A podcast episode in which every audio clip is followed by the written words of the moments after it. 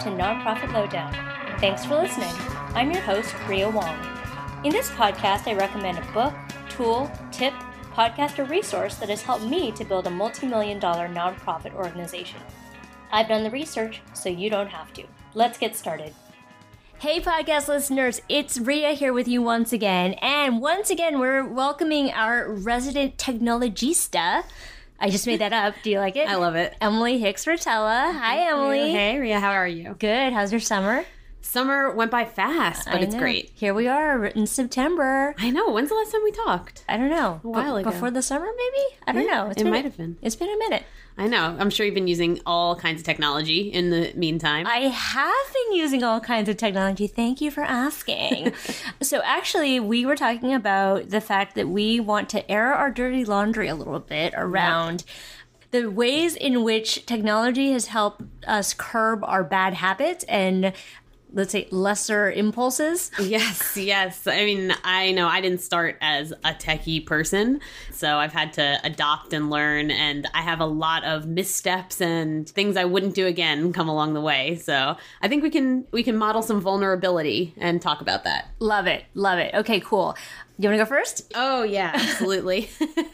well, we were just talking about how when you come up with one tool that you like or a system that you want to use, and then you find you've put a lot of work into making that, and then suddenly things change. Mm-hmm. A new technology comes out, or even the whatever you're using breaks, they're not going to support it anymore, or just your business processes change, and now you feel like all this work you've done to set something up, you have to change it. And I have been known to get really cranky about that. so I've worked really hard to try to be more flexible. And a tool that I use that helps me with that flexibility is Airtable. I don't know if you've heard of it. Oh, I have heard of Airtable. Yeah. Tell me more. I'm not familiar. Okay. So Airtable is sort of like Excel, Uh-huh. except a little bit prettier and more powerful.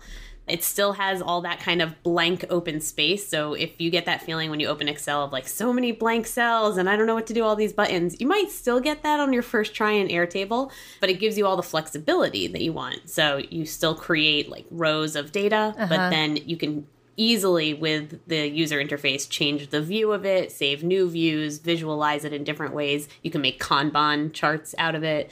So it's a really nice tool for someone who needs a lot of flexibility in their system so that I don't go crazy when things change. Got it. Got it. Okay, my turn. So, as an ED and being a fundraiser, I naturally had lots of meetings I had to go to, mm-hmm. and the back and forth of the scheduling made me want to shoot myself in the head. so, I downloaded and I love Assistant.to, which is a free Chrome extension where you can send people automatic times for the meeting and then they mm-hmm. click on it and it automatically sends an appointment to your calendar and to their calendar and it has probably saved me like hundreds of hours at this point I'm sure. And all that back and forth Oh my typing God, stuck in so the email awful. box, feeling like you don't have inbox zero. Mm. just oh my god those back and inbox zero let's talk about let's talk about inbox zero because you just shared a tool with Oh, me yeah. to manage your email and I'm, i want to try it now Okay, so I use SaneBox, and by uh-huh. the way, I don't think any of either of us are getting any kind of Uh-huh. Oh, financial no we're, compensation. we're for not but if sanebox if you're listening feel free to give us a uh, call Yeah, right. So I guess my dirty laundry part of this is that I used to live and breathe by email and use it as my task list. So if something was in ah. my inbox, it was still a to do of some sort. Mm-hmm, mm-hmm. And I that must have been one of the worst decisions I ever made. Or maybe I've evolved to better things, but now I really strive for inbox zero and I use task management really or project management instead of email management. Mm-hmm. And one of the tools that has helped me with that is SaneBox, mm-hmm. which allows you can train SaneBox to filter your emails, either filter them completely out of view so you never see them, filter them into folders that you choose. I have just one folder like show me later or never show me at all. Mm. And the show me later part actually holds any of those emails, except for emergency emails like things from my kids' school. It holds all those emails to come into my inbox until about 3 p.m. So I don't even really have to worry about email management in that Gmail box until then. it's so that's so brilliant because so many people I know, myself included, is like you get into this email abyss and mm-hmm. you answer all your emails and you realize like five hours have passed and you've actually not done any work. You've just answered emails. Yep. And frankly, emails are other people's priorities and to dos for you. So it's mm-hmm. actually usually not that helpful. Right. Sometimes you end up being a communications manager or a project manager or something that's not really your job, Yep. but because of the email chain and everything that was in it. So I know we also talk about Slack. Maybe you have mixed Oh, feelings about Slack. yeah Slack. let's talk about slack first but actually before we talk about Okay. slack I, I do want to talk about project management so i use trello to manage my tasks and so like you i used to use my inbox as a task list and it just like gunked everything up Mm-hmm. so what i do now is if i have something that needs to be done i email it there's an email to board settings and i email it to my to do my trello board that it's a to-do list and I have it set up Kanban style. So, for those of you who don't know what Kanban is, it's very exciting. It's a Japanese organization technique where you basically have three or four very simple categories of to do, doing, done, and then I add dropped if there are just tasks that I've decided not to do but you keep them around just to see just to you know, see what was there. what was there. And then I have another column that's for people I have to get back to, or like Okay. emails that I have to get back to. Which also leads me to another tool I like, which is Boomerang. I know a lot of folks like that as well. But that's helpful because if I send out an email and I need to kind of keep an eye on it for a response, but I kind of need it out of sight, out of mind, that's a great one to use. Yep. In, for myself in a similar situation, I put that as a task on my task list, Mm-hmm. and I might pick an arbitrary date about check if I've got you know if that Mm-hmm. chain was resolved, but pretty much doesn't stick around in email at all. Yeah. Let's talk about Slack. Okay, Slack. Okay. So that goes along with getting out of email. I think people have identified a lot of the issues that we run into using email as a form of communication. It's gone, it's really been bloated, you know, Yeah. over the years that we've developed email systems. Slack is a way to try to move all of that kind of conversation to a mm-hmm. different place out of your email box mm-hmm. and into a world that captures more than just that conversation. Mm-hmm. So I do have feelings about Slack, which is I feel like you must use Slack responsibly. so Slack, like any other tool, if used irresponsibly, can be also harmful. So I think what I've seen in organizations when Slack has gone awry is when they haven't set sort of clear rules and expectations around like this is what we use Slack for and you know being intentional about like these are the channels that we're using. These are the conversations that are private you know direct message versus mm-hmm. on a channel for public consumption. And so and I think as an organization, as an executive team, you, you kind of have to make an executive decision like, are you defaulting to open or not? Mm-hmm. And if not, like, what things should not be shared? You know what's funny? It sort of mirror what you're talking about mirrors a lot of the frustrations I hear just about email. There aren't a lot of standards of who you copy, who you blind copy, when you mm-hmm. send an email, what time you send an email, what the subject line should be, after how many responses that get mixed, do you start a new chain? Like those Yeah. we sort of just think everyone knows how to email Yep. and just go about it. But it's been a little bit of a cluster. Yep, so yep. Slack could get that same way. Oh yeah, absolutely. But that actually brings us to a good point. So we actually have an action an action tip for you all. Okay. which is we I will recommend I, I don't want to speak for Emily. I recommend that folks get together maybe it's one person maybe it's two people and just put together sort of a standard operating procedure for all of the different communications whether it's email slack text messages phone calls in-person meetings expectations around response time because i think a lot of oh, people get very stressed when they don't know if they're supposed to be answering an email that their mm. boss sends at nine o'clock at night Yeah, that clarification I think is a great tip because you want everyone in your organization to know the rules of the game, I mm-hmm. guess, you know, and be able to stretch within them and suggest new things. But mm-hmm. if you don't know, you know, you don't have any kind of guidance, then it's hard to be innovative or to identify places where things are just repetitive or mm-hmm. slowing you down. Okay, I have another confession to make. I, I don't think this is like unique to me, but I am certainly guilty of not setting myself up for success in deep work. And so I'll be working on something that requires some attention, whether it's an email or a document or whatever. And then I'll just think like, well, let me just t- check out the New York Times for a second. It'll just take it. Oh, I just, I wonder what's happening on Facebook. And then, of course, that gets me down the rabbit hole. And by the way, it's not as if Silicon Valley isn't spending lots of money to make sure that my attention is fragmented, but Do you have do any you good? go, yeah how do you get away from that because it seems like that's a place where technology is not helping us where it could be hurting us cal newport who writes about deep work talks about that as a just check Yeah. i mean just check this Yeah, totally. and it fragments your brain space so I, there are a couple tools like sanebox we mentioned will keep emails out. Notifications just turn them off. Yeah. i was just showing you my phone screen that it's just an image. There's no apps cluttering it up mm-hmm. because they're all just in a folder on the bottom row and just being able to not see all that clutter. Same with your desktop same with your tabs. Mm-hmm. Uh, getting rid of that clutter i think will help you not just switch to the mm-hmm. thing that's open or the thing that you see and you had mentioned the freedom app. Yeah, so I've not actually used Freedom, full disclosure, but I've heard, and I aspire to use Freedom, but was, I think Freedom locks out all of the different other websites that you might browse to, so it forces you to actually focus on the thing that you are working on. It does. I have used it. I don't use it anymore, but now that we're talking about it, I might take it up again. My clear memory of freedom was that I didn't do any like whitelisting to say Oh. you can have these things come through, which might have been a good thing because then when I accidentally locked myself out of my computer, I went to get a cappuccino with a friend. so that actually was a positive break from work Yep. and let me get a new perspective. But if you don't want that to happen to you, then you have to at least manage your freedom app. Yeah. On the topic of phones, I probably about a year ago deleted all my social media apps. So I've not gone as far as to delete my social media accounts because I do need mm-hmm. them for business purposes, but I actually the fact that they're not on my phone anymore significantly reduced the amount of time that I spent on it because I mm-hmm. just like to go to the browser was just an extra step. So I was creating barriers Yeah. to prevent myself from just like idly checking Instagram or Facebook or any of these other time sucking apps. Right. And I think that's a great step. Another step is something we talked about with naming the things that you're going to focus on. So Mm-hmm. whether it's I had talked about having 3 big rocks for the day, you talked about the one big thing, two small things. Yep. Some system that you can think of that's manageable. And there's a lot written on different ways to do this that makes you focus in and you can ask yourself the question, is this Instagram check or is this, Mm-hmm. you know, look at the New York Times?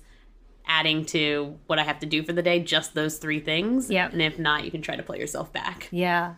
Yeah, I think so much of the most useful productivity tips are really so simple. It really but it Their mindset, right? Right. They're- You don't have to be a tech person. You don't even have to really like technology to get into them. You just have to really think about it. Yeah. I have a friend of mine who kind of went the next step with his phone. It- He not only took off the social media apps, but he also grayscaled his phone.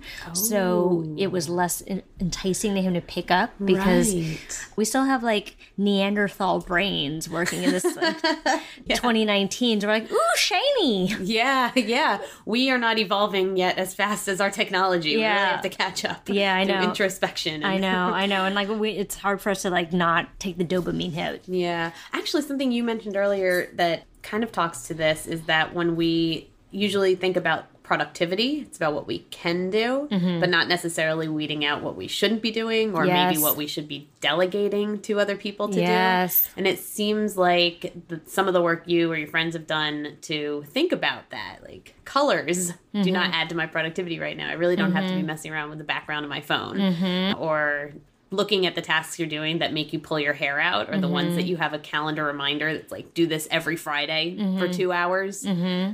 Those are the kind of things you can identify to say maybe this is ripe for automation. Yeah, let's talk about automation. So we talk a lot about automation, but what does that actually mean, Emily? that's ah, that's a great question. I'm sure it can mean a couple of things but what i understand it to be is setting up system that can do discrete tasks that have to be repeated over and over mm-hmm. that it can do it for you instead of mm-hmm. you having to do them. Mm-hmm. I think one of the easiest ways to think about that is if you have a bunch of different numbers you have to get every week or every month. So the number let's in a hypothetical volunteer organization the number of volunteers the number of hours that they volunteered the different types of events that they volunteered at if you are calculating that each week or each month from a report where you pull out your calculator and you're mm-hmm. typing in numbers and you're making you know all the and then typing it in or writing it mm-hmm. in and sending it off in an email. Mm-hmm. Those are all little tasks that you probably have got down. You're like, great, now by this point I can do them fast. But a computer and a system can do them uh, like immeasurably faster. It mm-hmm. can do tasks like that immeasurably faster than humans, mm-hmm. freeing you up to do mm-hmm. things that are not just these tasks that you pull out every week. Yeah, I mean, we've talked before about different tools that help with automation. Zapier, I know you mentioned. It's Zapier or Zapier. I feel like uh-huh. everyone Is it says Zapier? it differently. Zapier? I I, don't like know. to call it Zapier or because I call them Zaps. You yeah, write Zaps. Right, right, right. But maybe it's Zapes. Yeah, that's a great tool. I think it was preceded by an app called IFTTT. I was just gonna say if that. if this then that Yeah. which is a great way also to Yeah. approach tasks if you're sen- if you're doing something like if this then that Mm-hmm. it's a decision you look at a number you get if it's this then i have to do this if Right. it's that i have to do something else Yep. There's an app for that Yeah, Yeah. the zapier talks to or it makes a connection between systems Mm-hmm. so a lot of tasks that you have to do where you're taking data or information from one place and putting it into a different place like just moving bricks Mm-hmm. Yep. you know moving data from one place to another zapier came in and, and changed the game for that by creating some of those what we call api connections Yes, love an API connection. Okay, so we talked about Zapier, Assistant.to, Boomerang, Trello.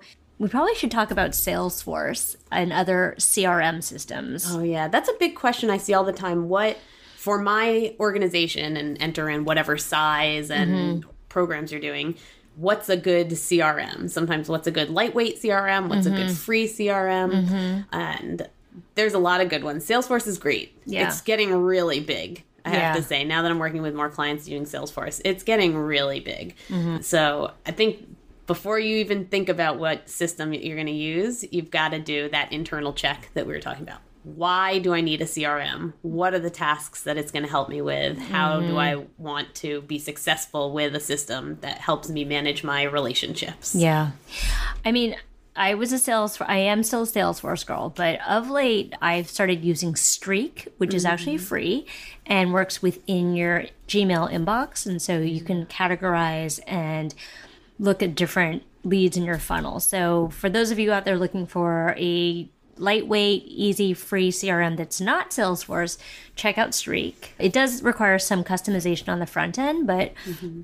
ultimately it, it does save you time. Yeah, I think you know Google add-ons and Chrome add-ons are so amazing. I- Mm-hmm. Yeah. they have a lot of stuff. I just was thinking about using Zapier to get survey results from SurveyMonkey Mm-hmm. into a Google spreadsheet, and it was getting a little difficult. I couldn't really write the stuff, and then I found that SurveyMonkey has a connection with Google already, so I could just do the add-on. Yep. so nice.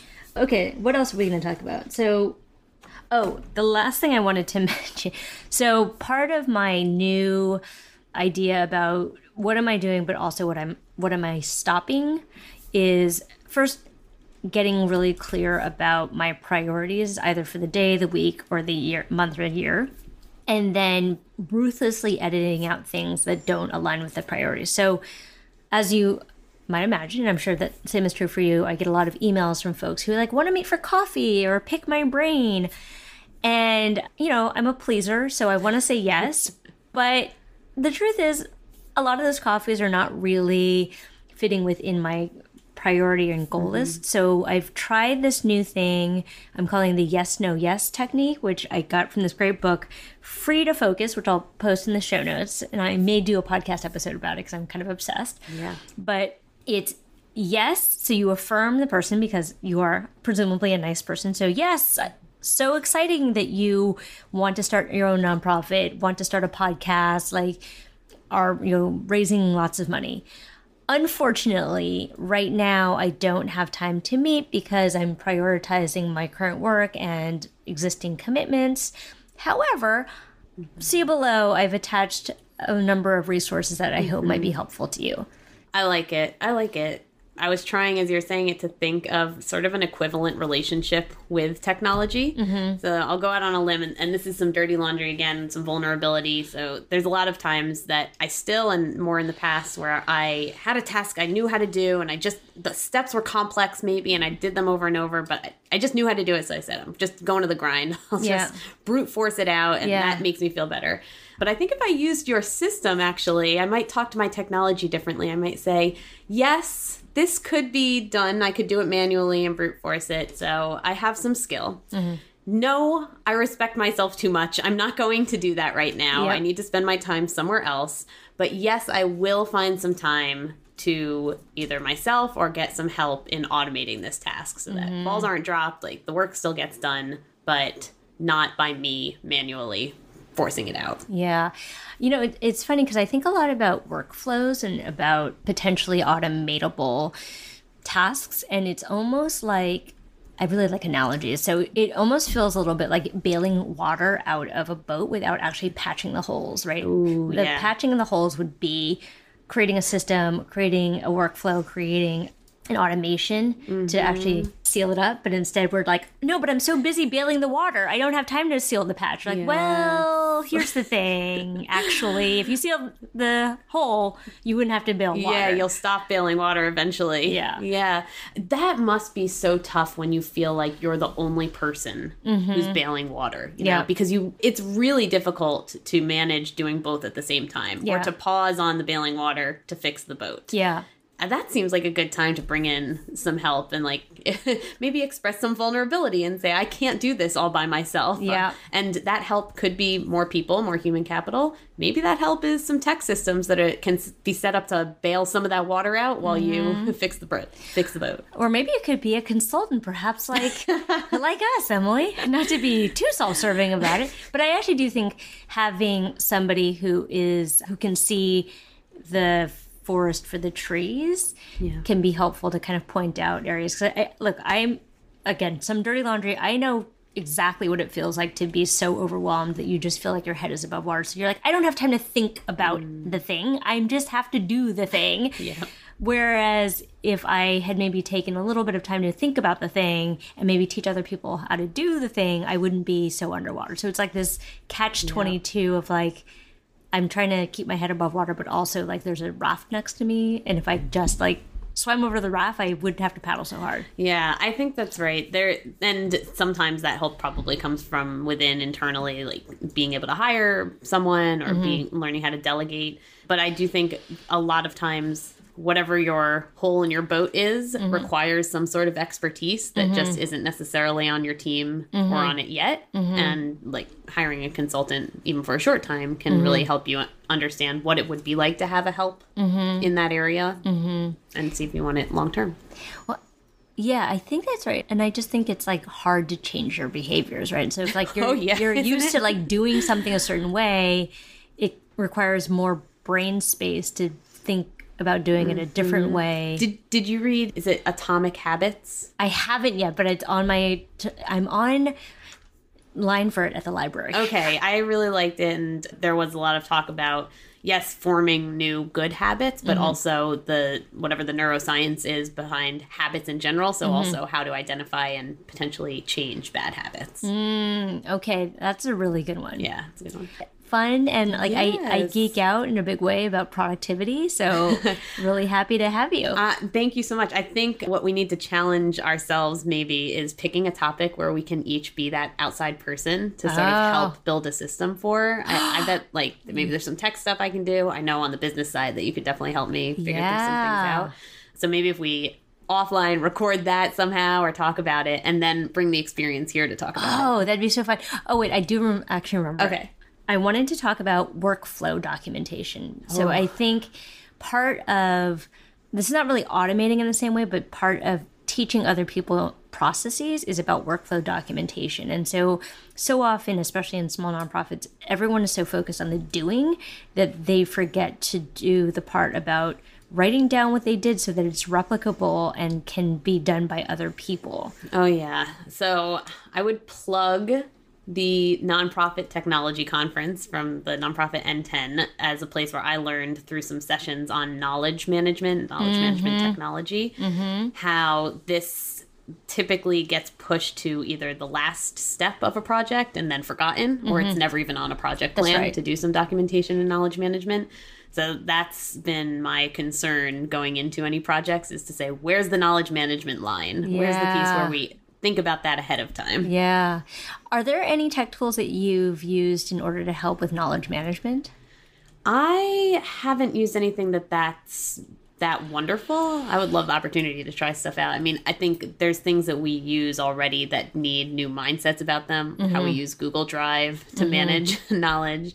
Google Drive is pretty powerful with its version history tracking, with mm-hmm. its ability to keep the same file in multiple folders mm-hmm. obviously all the collaboration mm-hmm. now it just got better with microsoft integrating you know microsoft documents better into google documents I think there's a lot just there, but it's hard to take advantage of all of those benefits if you don't start with at least some sort of plan, some yeah. idea or vision about how you want it to be managed. Yeah, because I think that just brings us back to the original point, which is like no tool in the world is going to make up for making a decision and mm-hmm. putting effort behind doing the thing. So, yeah for those of you out there, I mean, I, I, talk a lot about how you create an internal wiki, so to speak, and I've used Notion, which is quite oh, good. Yeah. And what's nice about Notion is you can actually link to different things. So much like Wikipedia, you can like write down all of the things and then link to specific documents and so forth in your Google Drive. So very nice. Yeah, I know like Jira has a pretty good suite of tools for that. Mm-hmm. Confluence,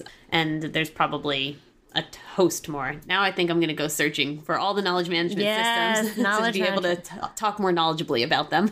Great, great, great. Well, Emily, as always, so fun to have you, and so we're gonna do that project, and we're gonna bring it back. That sounds great. Thanks, okay, Thanks.